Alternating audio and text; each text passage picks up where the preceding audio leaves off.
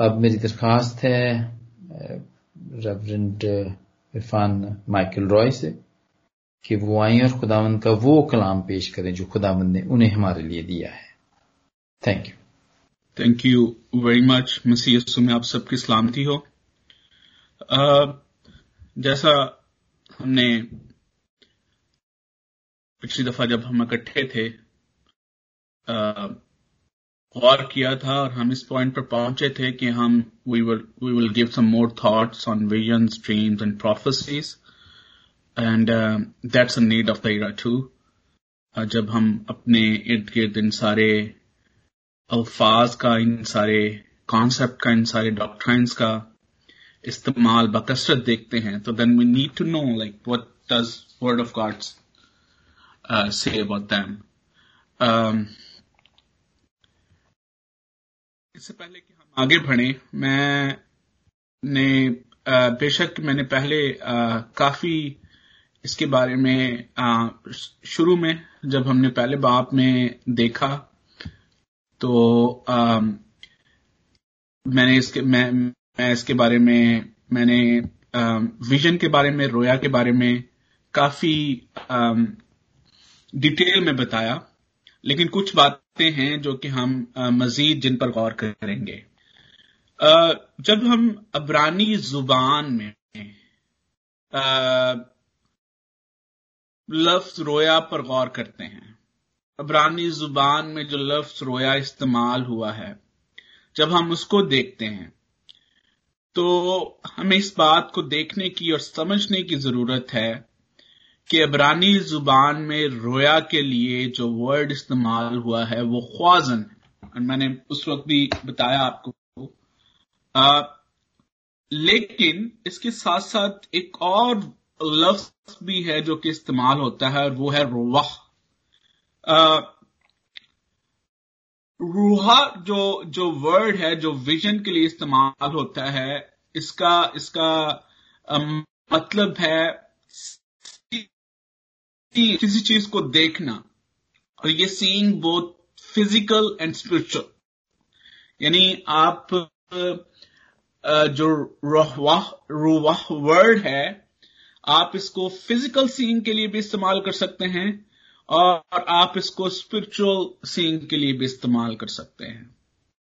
जब आप रूहानी तौर पर किसी फिनोमेना को, किसी चीज़ को देखते हैं तो आप उसके लिए अबरानी ज़ुबान उसके लिए भी रोह का वर्ड इस्तेमाल करती है। और फिजिकली तौर पर भी जब आप किसी चीज़ को देखते हैं आप किसी चीज़ पर नज़र डालते हैं किसी नजारे पर नज़र डालते हैं तो ये लफ्ज इस्तेमाल हो, होता है। इसके अलावा किसी की विल को जानना किसी के किसी के जहन में जो कुछ चल रहा होता है उसको जानना उसके लिए भी ये वर्ड इस्तेमाल होता है। ख्वाजन जो कि जिसके जो खास तौर पर सिर्फ़ रोया के लिए लफ्ज रोया के लिए वियन के लिए इस्तेमाल हुआ है इसका जो मतलब है वो ये है कि ये लफ्ज सिर्फ़ और सिर्फ़ रोया के लिए इस्तेमाल हुआ और जब खुदा ने नबियों को खुदा ने अपने बंदों को आ, अपना कलाम अता किया और उस वक्त खुदा ने जो इंस्पिरेशन दी जो रोया खुदा ने उनको बख्शी उसके लिए ये वर्ड ख्वाजन इस्तेमाल हुआ है। आ, हमने देखा मैंने बताया कि रोया किस किस तरह से आ, आ, मिल, मिलती थी उस वक्त लोगों को। आ, एक एक बड़ा डिफरेंस जो कि यहाँ पर मैं आपके सामने पेश कर, करना चाहता हूँ वो ये है कि रोया जो है जो ख्वाजन है जो सिर्फ़ रोया विजन के लिए वर्ड इस्तेमाल होता है आ, ये ऐसे भी हो सकता है कि आप डायरेक्टली किसी चीज़ को देखते हैं नबियों ने रोया में खुदा से बरह रास्त कलाम पाया या रोया इस तौर से भी हो सकती है कि ख्वाब के वसीले से उन्होंने खुदा से कलाम हासिल किया, या हम रोया का एक और अंदाज भी देखते हैं जो कि हजीकियल हजीकियल नबी की किताब में हमें नज़र आता है, जहाँ पर जिक्ल एक जगह पर बैठे बैठे वो किसी एक बहुत डिफरेंट फिनमिना को वो देखता है, किसी और सांस में चला जाता है। उसके लिए भी लफ्ज जो है वो रोया का इस्तेमाल हुआ ख्वाजन का इस्तेमाल हुआ। लेकिन यहाँ पर ये बात याद रखने की ज़रूरत है।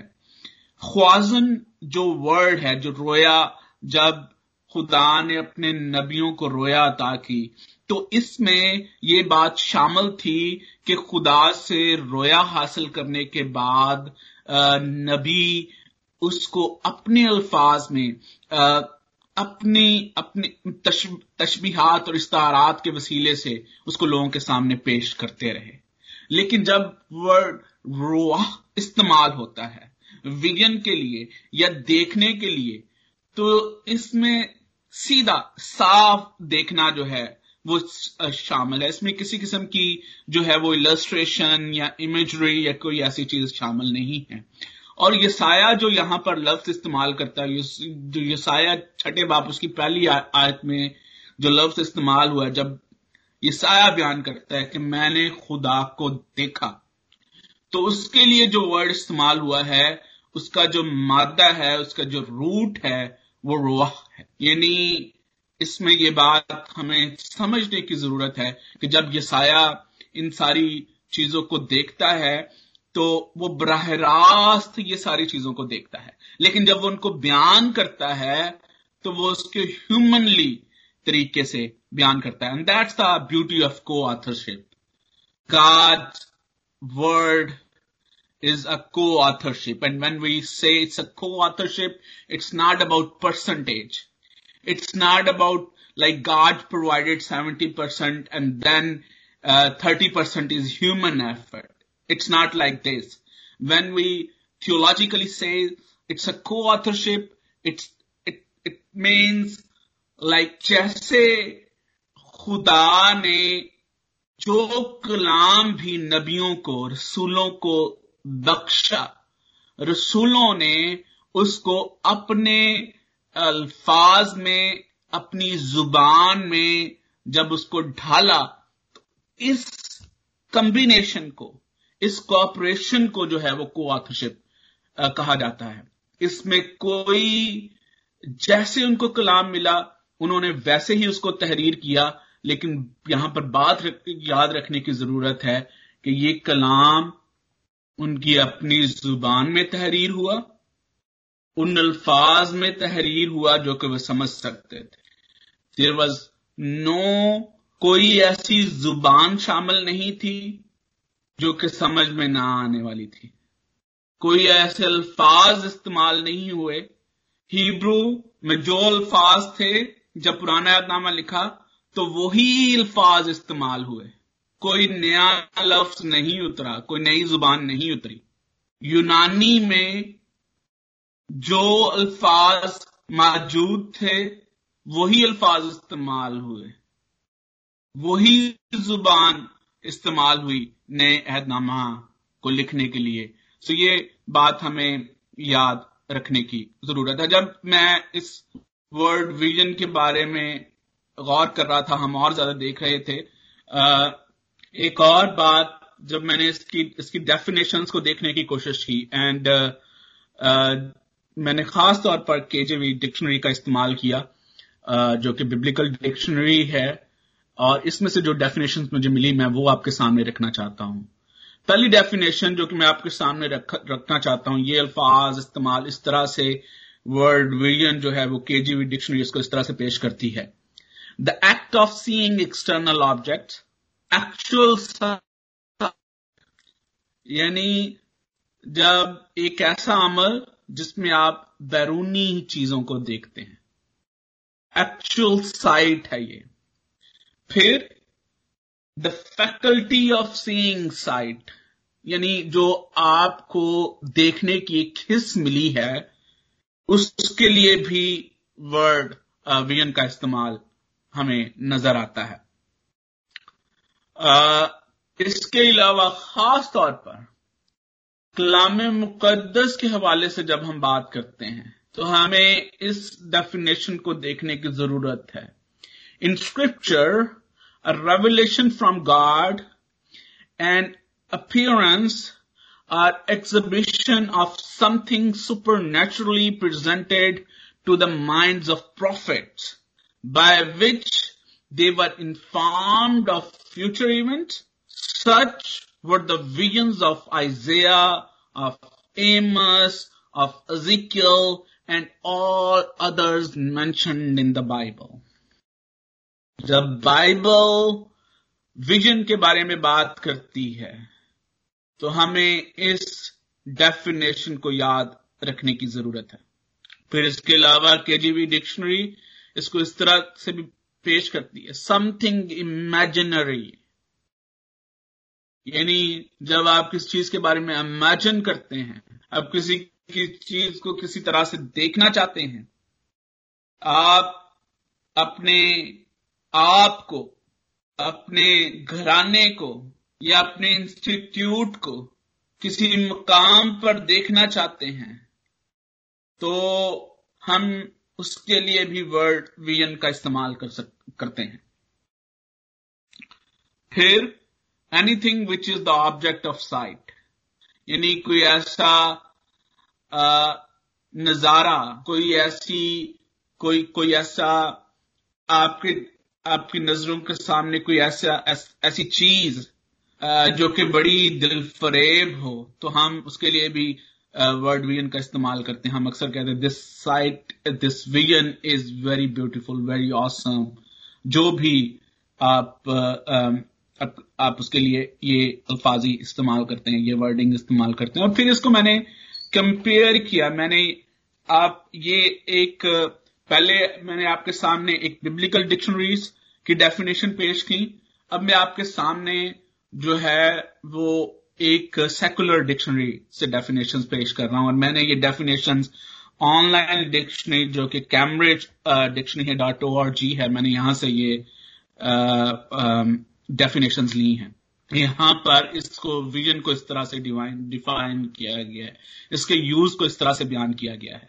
और पहली यहाँ पर डेफिनेशन जो इसका यूज़ है वो ये है an idea or mental image of something और ये वही उसी चीज़ की आगे आप कह ले कि और ज़्यादा बेहतरीन हालत है जो कि हम पीछे बात कर रहे थे कि जब आप इमेजिन करते हैं किसी चीज़ के बारे में, किस चीज़ के बारे में आपका जो ख्याल है, ठीक है, आप, आपका जो मेंटल इमेज है, उसके लिए भी हम विजन का इस्तेमाल विजन का लफ्ज इस्तेमाल करते हैं। और यहाँ पर इसको इस तरह से डिफाइन किया गया, इसकी इस तरह से एग्ज़ाम्पल पेश की गई कि we see in in his novels his sinisters almost apocalyptic vision of the future ये किसी किसी भी जब आप एक राइटर है, आप जिस तरह से उसने लेट से कि हमारे यहाँ पर अमेरिका में जो है वो, जो सुपर हीरोज की मूवीज़ हैं या आप ये कह लें कि साइंस फिक्शन मूवीज़ जो हैं वो बहुत ज़्यादा पॉपुलर होती हैं। और उसमें जो उन्होंने फ्यूचर का जो विजन दिखाया फ्यूचर जिस तरह से दिखाया होता है तो हम ये कहते हैं that's a futuristic vision of a writer इसलिए इस तरह से भी ये लफ्ज इस्तेमाल होता है। uh, दूसरी डेफिनेशन जो इस कैम्ब्रिज डिक्शनरी में मौजूद है वही है the ability to imagine how a country society industries could develop in the future जब आप किसी किसी सोसाइटी uh, के लिए किसी इंडस्ट्री के लिए किसी कंट्री के लिए फ्यूचर प्लान करते हैं और आप जिस तरह से उसको देखना चाहते हैं तो आप ये लफ्ज इस्तेमाल करते हैं कि ये इस कंट्री का इस इंस्टीट्यूट का इस सोसाइटी का जो है वो विजन है और आप वो उस उस उस विजन के मुताबिक जो है वो आप अपनी चीज़ों को प्लान करते हैं। आ, इसके लिए भी वर्ड विजन इस्तेमाल होता है। फिर द एबिलिटी टू सी जब आप आ, आपकी देखने की जो हिस्स है जो कुवत है उसके लिए विजन का लफ्ज इस्तेमाल होता है। अक्सर जब हम डॉक्टर पास जाते हैं तो ये खास तौर पर ये लफ्ज इस्तेमाल करते हैं कि विजन आपका विजन कम हो गया है या आपका विजन बैलेंस है या आपका आपका विजन विजन टेस्ट जो है वो होगा। इसके लिए भी लफ्ज विजन इस्तेमाल होता है।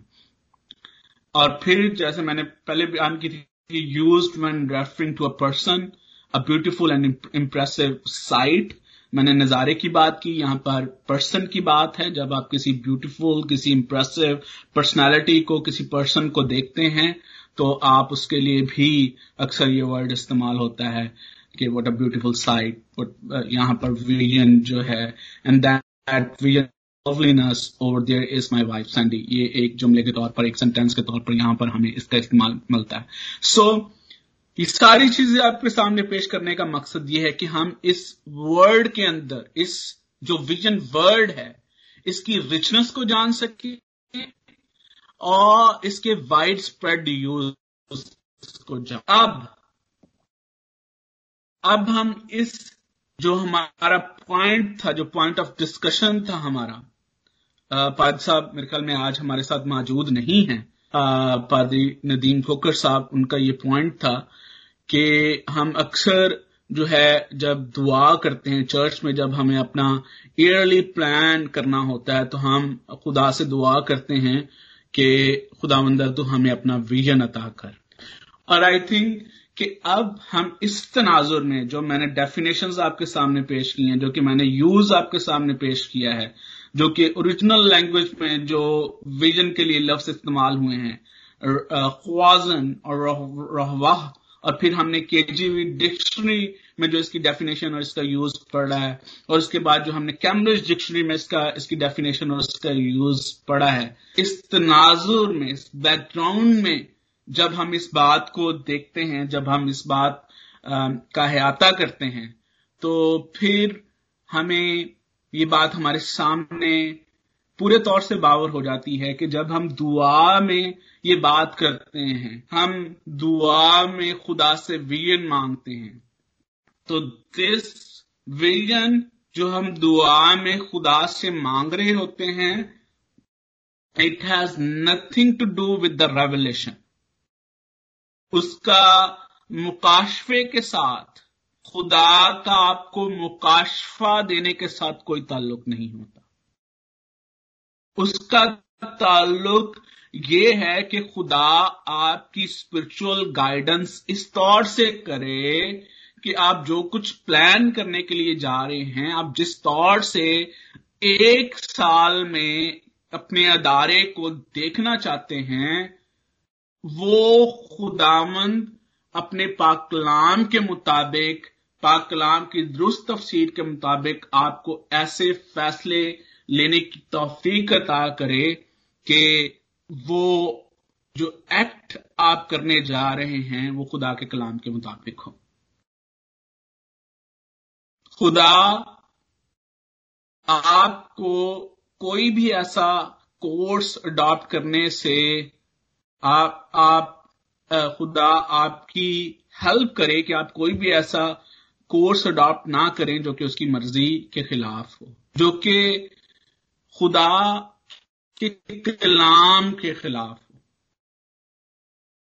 Because our standard is, our measure is word of खुदा हमें रूहानी हदायत इस तौर पर करे स्पिरिचुअल गाइडेंस इस तौर से हमारी हो, कि हम इस चीज़ को सामने रखते हुए कि खुदा का कलाम जो है वो हमारे लिए काफ़ी है। एंड दैट्स द डॉक्ट्राइन जिस पर हम बिलीव करते हैं। That's doctrine is sufficient sufficiency of the scripture कि जो कुछ खुदा ने हमें अपने कलाम में दे दिया है, जो कुछ खुदा के कलाम में मौजूद है, हमारा कोई भी अमल, हमारी कोई भी सोच, हमारा कोई भी आ, कोई जो कुछ भी हम करने जा रहे हैं वो उससे बाहर ना हो। वो वो उसके बरक्स ना हो। बल्कि खुदा हमें स्पिरिचुअल गाइडेंस दे कि हम सब कुछ उसकी मर्ज़ी के मुताबिक कर सके। प्रॉब्लम उस वक्त शुरू होती है जो कि दूसरा दूसरा हमारा डिस्कशन पॉइंट था जिसको मोहतरम पादरी गिलबर्ट साहब ने हमारे सामने पेश किया कि जब लोग जो है ये दावा करते हैं, लोग ये क्लेम करते हैं कि God spoke with them through visions and dreams जब जब लोग ये दावा करते हैं कि खुदा मुझसे हम कलाम हुआ कल रात मैं अपने बिस्तर पर दुआ कर रहा था और खुदा मुझसे हम कलाम हुआ। आसमान मेरे लिए खुल गया। ऐसे ऐसे दावे जब लोग करते हैं तो इन दावों, तब क्या कंसर्न्स हैं जो कि हमारे जहन में उठते हैं या हमारे जहन में होने चाहिए? क्योंकि खुदा हमेशा हमें इनकर्ज करता है कि हम रीजंस के साथ बात करें। That's what we learn from the from the chapter first chapter chapter one verse eighteen आओ हम बाहम हुज्जत करें। Let us reason it's not sin to raise questions it's not sin to ask rational interpretation. And ये सवाल हैं जो कि सबसे पहले जब आप खुदा के कलाम को पढ़ते हैं, आपको आपके जहन में उठने चाहिए and then you should follow these question जब खुदा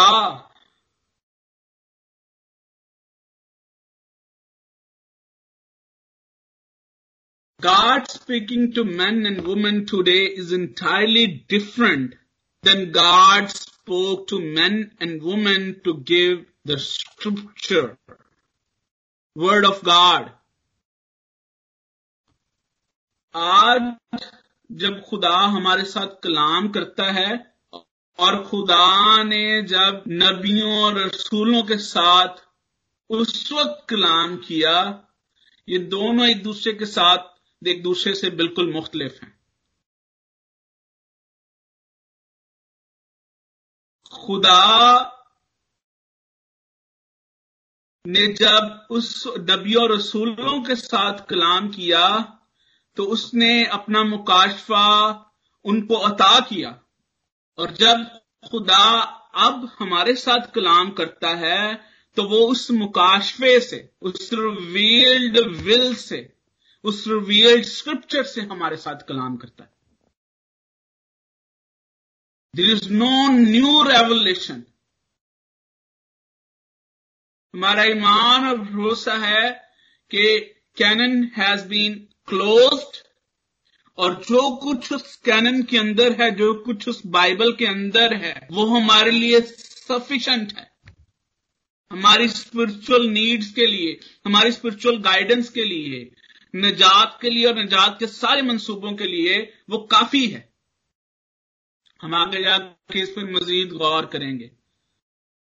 जब खुदा उस वक्त अपने लोगों के साथ कलाम किया, खुदा ने अपना कलाम अता किया। खुदा ने इंस्पिरेशन बख्शी इंस्पायर्ड किया, इल्हाम दिया अपना। और उस इल्हाम के वसीले से खुदा, उनके साथ हम कलाम हुआ ताकि वो खुदा के मुकाशफे को कबूल कर सके। आज खुदा उस मुकाशफे में से हमारे साथ हम कलाम होता है।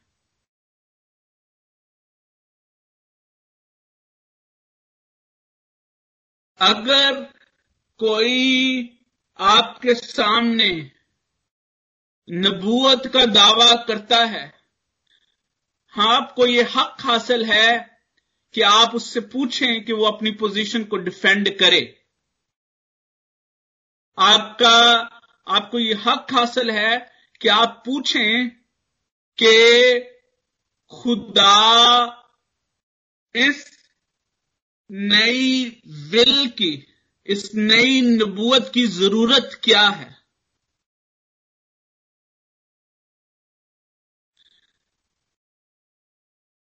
Why is God revealing His will to them? Why already revealed will of God is not sufficient?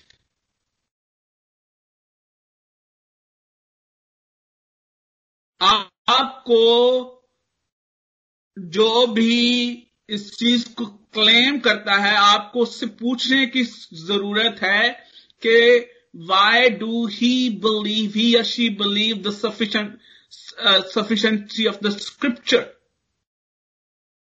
scripture not enough ये सवाल आपको अपने आप से भी करने चाहिए और जब कोई ऐसा दावा करता है तो उससे भी आपको ये सवाल करने चाहिए। अगले हफ़्ते हम रेफॉर्मेशन वीक मनाएँगे। पूरी दुनिया में रिफॉर्म क्लिसियों में रेफॉर्मेशन वीक मनाया जाएगा। हम सब रेफॉर्मेशन के बारे में जानते हैं। Can anyone tell me reformation की ज़रूरत क्यों पड़ी?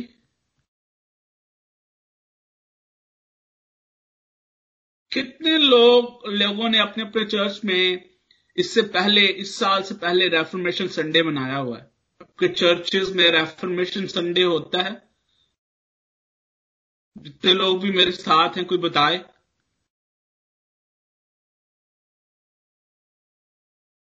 कुछ सुन रहा है मुझे? मेरी आवाज़ जा रही है। जी पास साहब आपकी आवाज़ आ रही है। अब मेरी आवाज़ आ रही रेफर्मेशन को रेफर्मेशन का किस किस को पता है? मसीही तारीख में रेफर्मेशन एक ऐसा अमल है जिसके वसीले से पूरी क्रिश्चियन हिस्ट्री चेंज हुई। कौन कौन रेफर्मेशन के बारे में जानता है?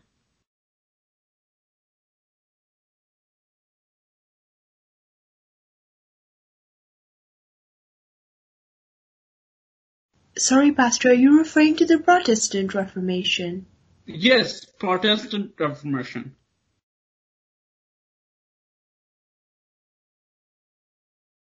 When we talk about Christian Reformation, it's always Protestant Reformation.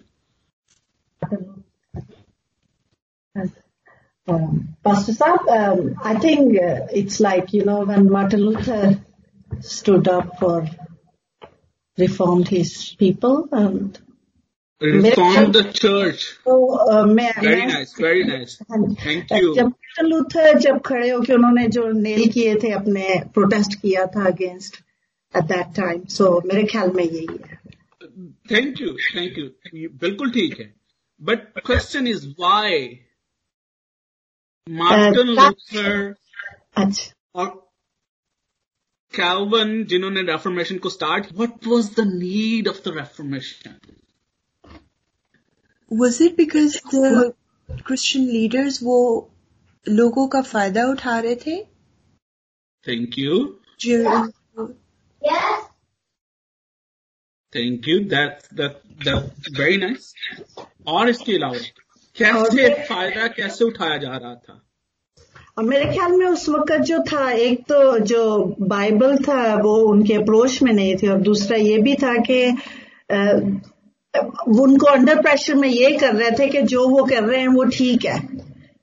Thank you sister thank you very much the point जो कि बहुत अहम है, वो ये है कि गॉस्पल को इंपॉर्टेंस देने की बजाय स्क्रिप्चर को इंपॉर्टेंस देने की बजाय लोगों की बातों को इंपॉर्टेंस दी जाती थी। चर्च लीडर्स अपने आप को मीडिएटर समझते थे। वो ये समझते थे और लोगों को ये मानने पर मजबूर करते थे कि खुदा उनके वसीले से हम कलाम होता है। वी नो दैट अगर यहाँ पे कोई मेरा बहन या भाई कैथोलिक बैकग्राउंड से जिनका ताल्लुक है, मैं उनसे माफ़ी के साथ ये बात करना चाहूँगा कि pope was the divine authority scripture was not the divine authority. And that was the, that was the point. जब कैल्वन और मार्टिन लूथर ने इस बात को महसूस किया कि खुदा का कलाम डिवाइन अथॉरिटी है। कोई शख्स डिवाइन अथॉरिटी नहीं हो सकता। खुदा ने जो कुछ भी हम पर ज़ाहिर किया है, जो कुछ भी खुदा हमसे, हम कलाम होता है, वो अपने कलाम के वसीले से होता है। And then they came up with the five solas five solas किनको पता है फाइव सोलह कौन से हैं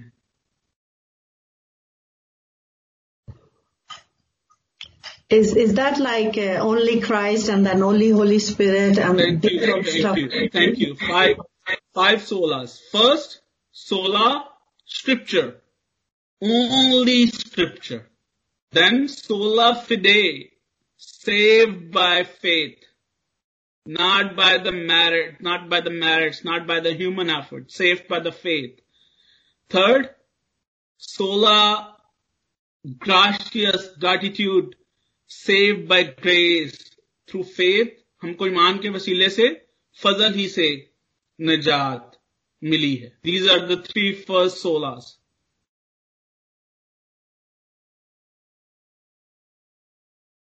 फिर पांचवा सोलह चौथा चौथा और पांचवा पांचवा सो, सोलास ये ये ये उस वक्त रेफर्मेशन जो है वो की ज़रूरत पड़ी। और आज जब मैं अपने चर्च में इर्द देखता हूँ तो मुझे लगता है कि हम उसी सिचुएशन में से दोबारा गुजर रहे हैं। बजाय इसके कि हम खुदावंद के कलाम को, जो कि अपने कलाम की अपनी गवाही के मुताबिक, रसूलों की गवाही के मुताबिक, और बुज़ुर्गों की, क्लिसे बुज़ुर्गों की गवाही के मुताबिक, हमारे लिए काफ़ी है। हम हम उस पर गौर करने की बजाय हम लोगों की तरफ़ जो है वो भागते हैं।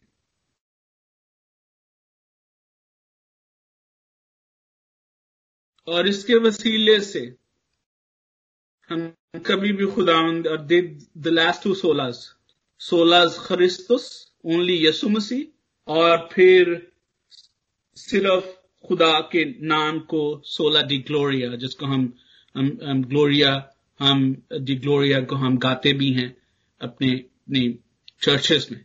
सिर्फ़ और सिर्फ़ खुदा के नाम को जलाल देना। And these are the five solas जो कि चर्च रेफर्मेशन जिस जिस पर रेफर्मेशन ने स्टैंड किया और जिसके वसीले से हम चर्च की आज मॉडर्न जो हमारे सामने हालत है कि हम खुदावन का कलाम हमारे हाथों में है। हम इसको देखते हैं। ये जो doctrine of sufficiency of scripture है, अगर इसके जो मैंने पॉइंट यहाँ पर निकाले हैं they are from John MacArthur जो बैप्टिस्ट सेमरी है हमारी द मास्टर सेमनरी यहाँ पे उनके जो आप कह लें कि उनके जो मंशूर में जो डॉक्ट्रन है डॉक्ट्रन सफिशिएंसी ऑफ़ स्क्रिप्चर ये पॉइंट उसमें शामिल है और ये इस तरह से कहता है कि God's word is sufficient to meet every need of the human soul as David verifies frequently in the Psalms. खासतौर पर यहाँ पर साम 19 का ज़िक्र किया गया सेवन टू टू फोर्टीन जिसको पॉइंट बनाया गया है जिसको John MacArthur doctor John MacArthur जिसको पॉइंट बनाते हैं और वो फिर बयान करते हैं आगे सारा के किस किस तरह से खुदा उनका कलाम जो है वो हमारी सारी नीड्स पूरी करने के लिए काफ़ी है। सो so, आज जब हम ये बात करते हैं कि खुदा हमसे हम कलाम होता है तो हम ये बात करते हैं कि खुदा अपने कलाम के वसीले से स्क्रिप्चर सोलह स्क्रिप्चर के वसीले से हम हमें हम कलाम होता है। जब हम जब हम आज विजन्स या ड्रीम्स की बात करते हैं तो हम ये कहते हैं कि खुदा हमें स्पिरिचुअल गाइडेंस फ्राहम करता है, ताकि हम जो कुछ स्क्रिप्चर में मौजूद है, उसके मुताबिक जो है वो अमल कर सके। हमारी सोचें, हमारे ख्याल, हमारे अवामल, उसके मुताबिक जो है वो आगे बढ़ सके। तीसरा जो हमारा हमारा पॉइंट था पारी साहब ने हमारे सामने पेश किया आलन टिमोथी साहब ने, उन्होंने कहा कि जो लोग ये बात करते हैं कि जो योएल नबी की जो पेशीन गोई थी द प्रोफेसी ऑफ़ जोएल जिसमें दूसरे बाब में योएल दूसरे बाब में जिसका ज़िक्र है। और फिर पीटर जाके उसको कोट करता है। At the day of Pentecost जब योएल होली स्पिरिट की बात करता है, खुदावन रूल कुद्दस तुम पर नाजल होगा। तो जब हम इस प्रोफेसी को देखते हैं, और पुराने यादनामे में इस प्रोफेसी को देखते हैं तो हमें होली स्पिरिट को सबसे पहले पुराने यादनामे में देखने की ज़रूरत है। हमें होली स्पिरिट और उसकी एक्टिविटी पुराने यादनामे में किस तरह से नज़र आती है?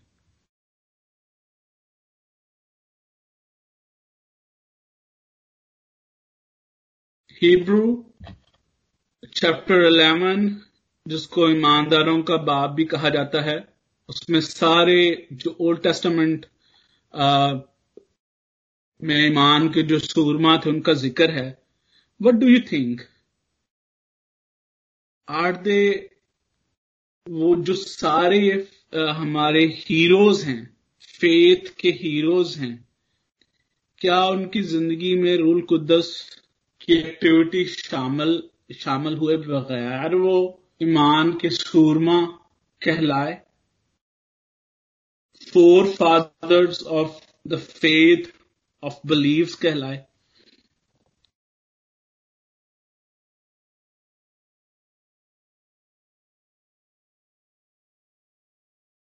खुदा यसु मसीह पर ईमान रखने का कोई भी अमल रूल कुदस के बगैर सरंजाम नहीं पाता। नई पैदाइश का खुदा के लिए चुने जाने का कोई भी अमल रूल कुदस के बगैर तकमील नहीं पाता। पर डेफिनेटली जब हम पुराने अदनामा में ईमानदारों की बात करते हैं, चुने हुए लोगों की बात करते हैं, पुराने अहदनामा की क्लिसिया की बात करते हैं उनका चुनाव भी रूल कुदस की एक्टिविटी के वसीले से हुआ। जब खुदा फजल करता है, वो अपने रूल कुदस के वसीले से तनवीर बख्शता है तो फिर लोग खुदा को कबूल करते हैं। और पुराने अहदनामा में भी खुदा की कबूलियत का बिल्कुल यही तरीका था। लेकिन हमें हमेशा ये बात याद रखने की ज़रूरत है कि रूल कुदस की एक्टिविटी पुराने ऐदनामा में उस तौर से मौजूद नहीं थी, जिस तौर से आज के दौर में, इस फजल के दौर में। बेशक पुराने आत्मा में भी हर कोई तो पुराने आत्मा में बचाया गया। वो रूल कुदस की तनवीर के वसीले से बचाया गया। रूल कुदस की एक्टिविटी के वसीले से भी ही बचाया गया। लेकिन जब हम पुराने अनामों को देखते हैं, रूल कुदस की एक्टिविटी सिर्फ़ और सिर्फ़ नबियों की ज़िंदगी में नज़र आती है। अगर वक्त की कमी के बाद मैं उन हवाला जात को नहीं पढ़ूँगा, आप अगर नंबर्स गिनती की किताब, उसकी ग्यारहवें बाप को अगर आप देखें तो वहाँ पर जब मूसा इंतजामी हवाले से प्रॉब्लम्स हुई तो मूसा ने सत्तर बुज़ुर्ग चुने और खुदा ने कहा कि खुदा ने जो रूह मूसा को दस्तियाब था, पाक रूह रूल कुदस की जो बरकत मूसा के पास थी, लिखा है कि खुदा ने लिया और उनमें से उन नबियों को भी दिया। और वो क्या करने लगे? वो नबूवत करने लगे। और जब अलदाद और मिदाद जो हैं वो खैमा इज्तमा में आकर नबूत करने की बजाय वो लश्करगाह में ही नबूत करते हैं और यशवा आके मूसा से इस बात की कंप्लेन करता है कि वो खैमा इज्तमा में नबूत करने की बजाय लश्करगाह में ही नबूत कर रहे हैं तो मूसा उसको रूल कुदस की एक्टिविटी को महदूद करने से रोकता है और साथ में वो कहता है कि मैं तो चाहता हूँ कि इसराइल का हर एक शख्स नबी होता।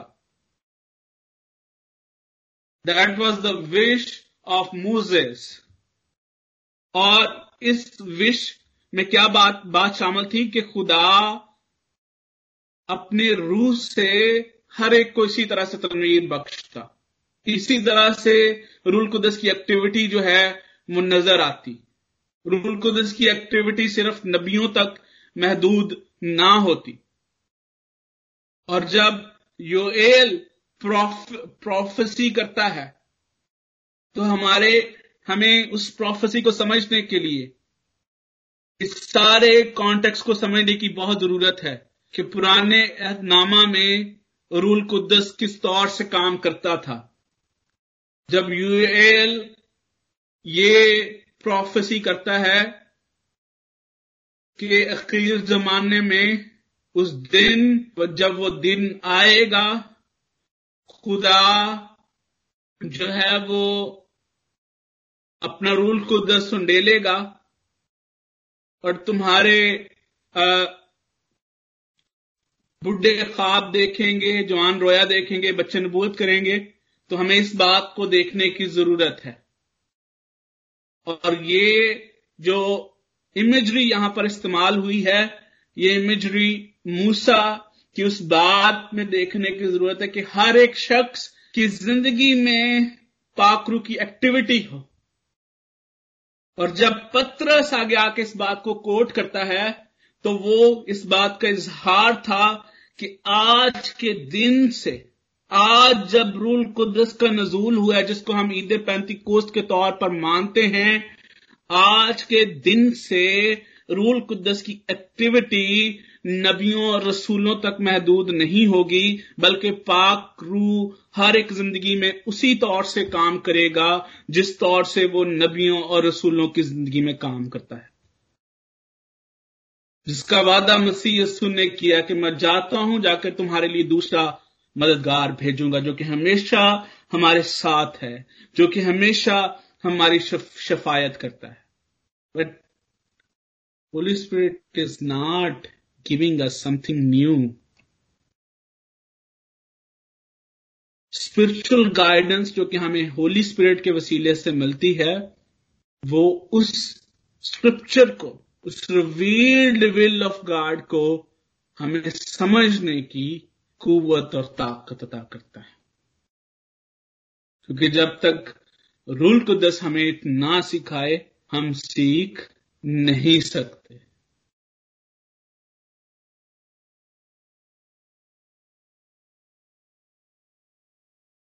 मेरा ये जाती तौर पर मेरा ये ईमान है कि जो कुछ भी खुदा हम पर रिवील करना चाहता था, जो कुछ भी हमारी स्पिरिचुअल लाइफ के लिए, हमारी स्पिरिचुअल नीड्स के लिए ज़रूरी था, वो खुदा रिवील कर चुका है। और जो दूसरी हमारी नीड्स हैं, उसका वादा खुदा ने उसी कलाम में किया है। खुदा कि अगर मर्ज़ी शामिल ना हो तो मेडिकल साइंस आज इस तरक्की की इस मंजिल पे ना पहुँचती। अगर खुदा की मर्ज़ी शामिल ना हो, अगर उसकी सॉवरेनिटी बीच में शामिल ना हो तो आज इंसान सितारों पे कमंदे ना डाल रहा। अगर उसकी मर्ज़ी शामिल ना हो तो आज हम इल्म हुनर के इस मकाम तक ना पहुँचते। लिहाजा हमें हमेशा इस बात को याद रखने की ज़रूरत है कि खुदा आज भी हमें अपनी स्पिरिचुअल गाइडेंस फ्राहम करता है और वो स्पिरिचुअल गाइडेंस इसलिए है कि हम उस स्क्रिप्चर को, सोलह स्क्रिप्चर को समझ सकें और उसको अपनी ज़िंदगी में अपना कर उसके मुताबिक अमल कर सकें। हमें जिस, जो भी हमारी स्पिरिचुअल नीड्स हैं, वो उस कलाम में से पूरी होंगी। और यही खुदावंद का हमारे लिए मंसूबा है और यही खुदावंद का कलाम हमें सिखाता। हमें लोगों की तरफ़ देखने की बजाय कि कोई और आए और आकर ये दावा करे कि खुदा आपके बारे में उसको ये कह रहा है। तो आपको हमेशा ये बात रखने, याद रखने की ज़रूरत है कि जो कुछ भी आपके बारे में खुदा कहना चाहता है, बताना चाहता है it is already revealed it is already in the scripture आप खुदा से गाइडेंस मांगे कि आप उसको समझ सकें, क्योंकि खुदा यही हम इंसानों से चाहता है। खुदावन इस कलाम के वसीले से कसरत के साथ आपको बरकत बख्शे। आमीन। आमीन आमीन। थैंक यू वेरी मच पादी साहब, इस बड़े बाबरकत कलाम के लिए और पाकलाम के गहरे भेदों के लिए, जिनके वसीले से हमने बहुत कुछ सीखा।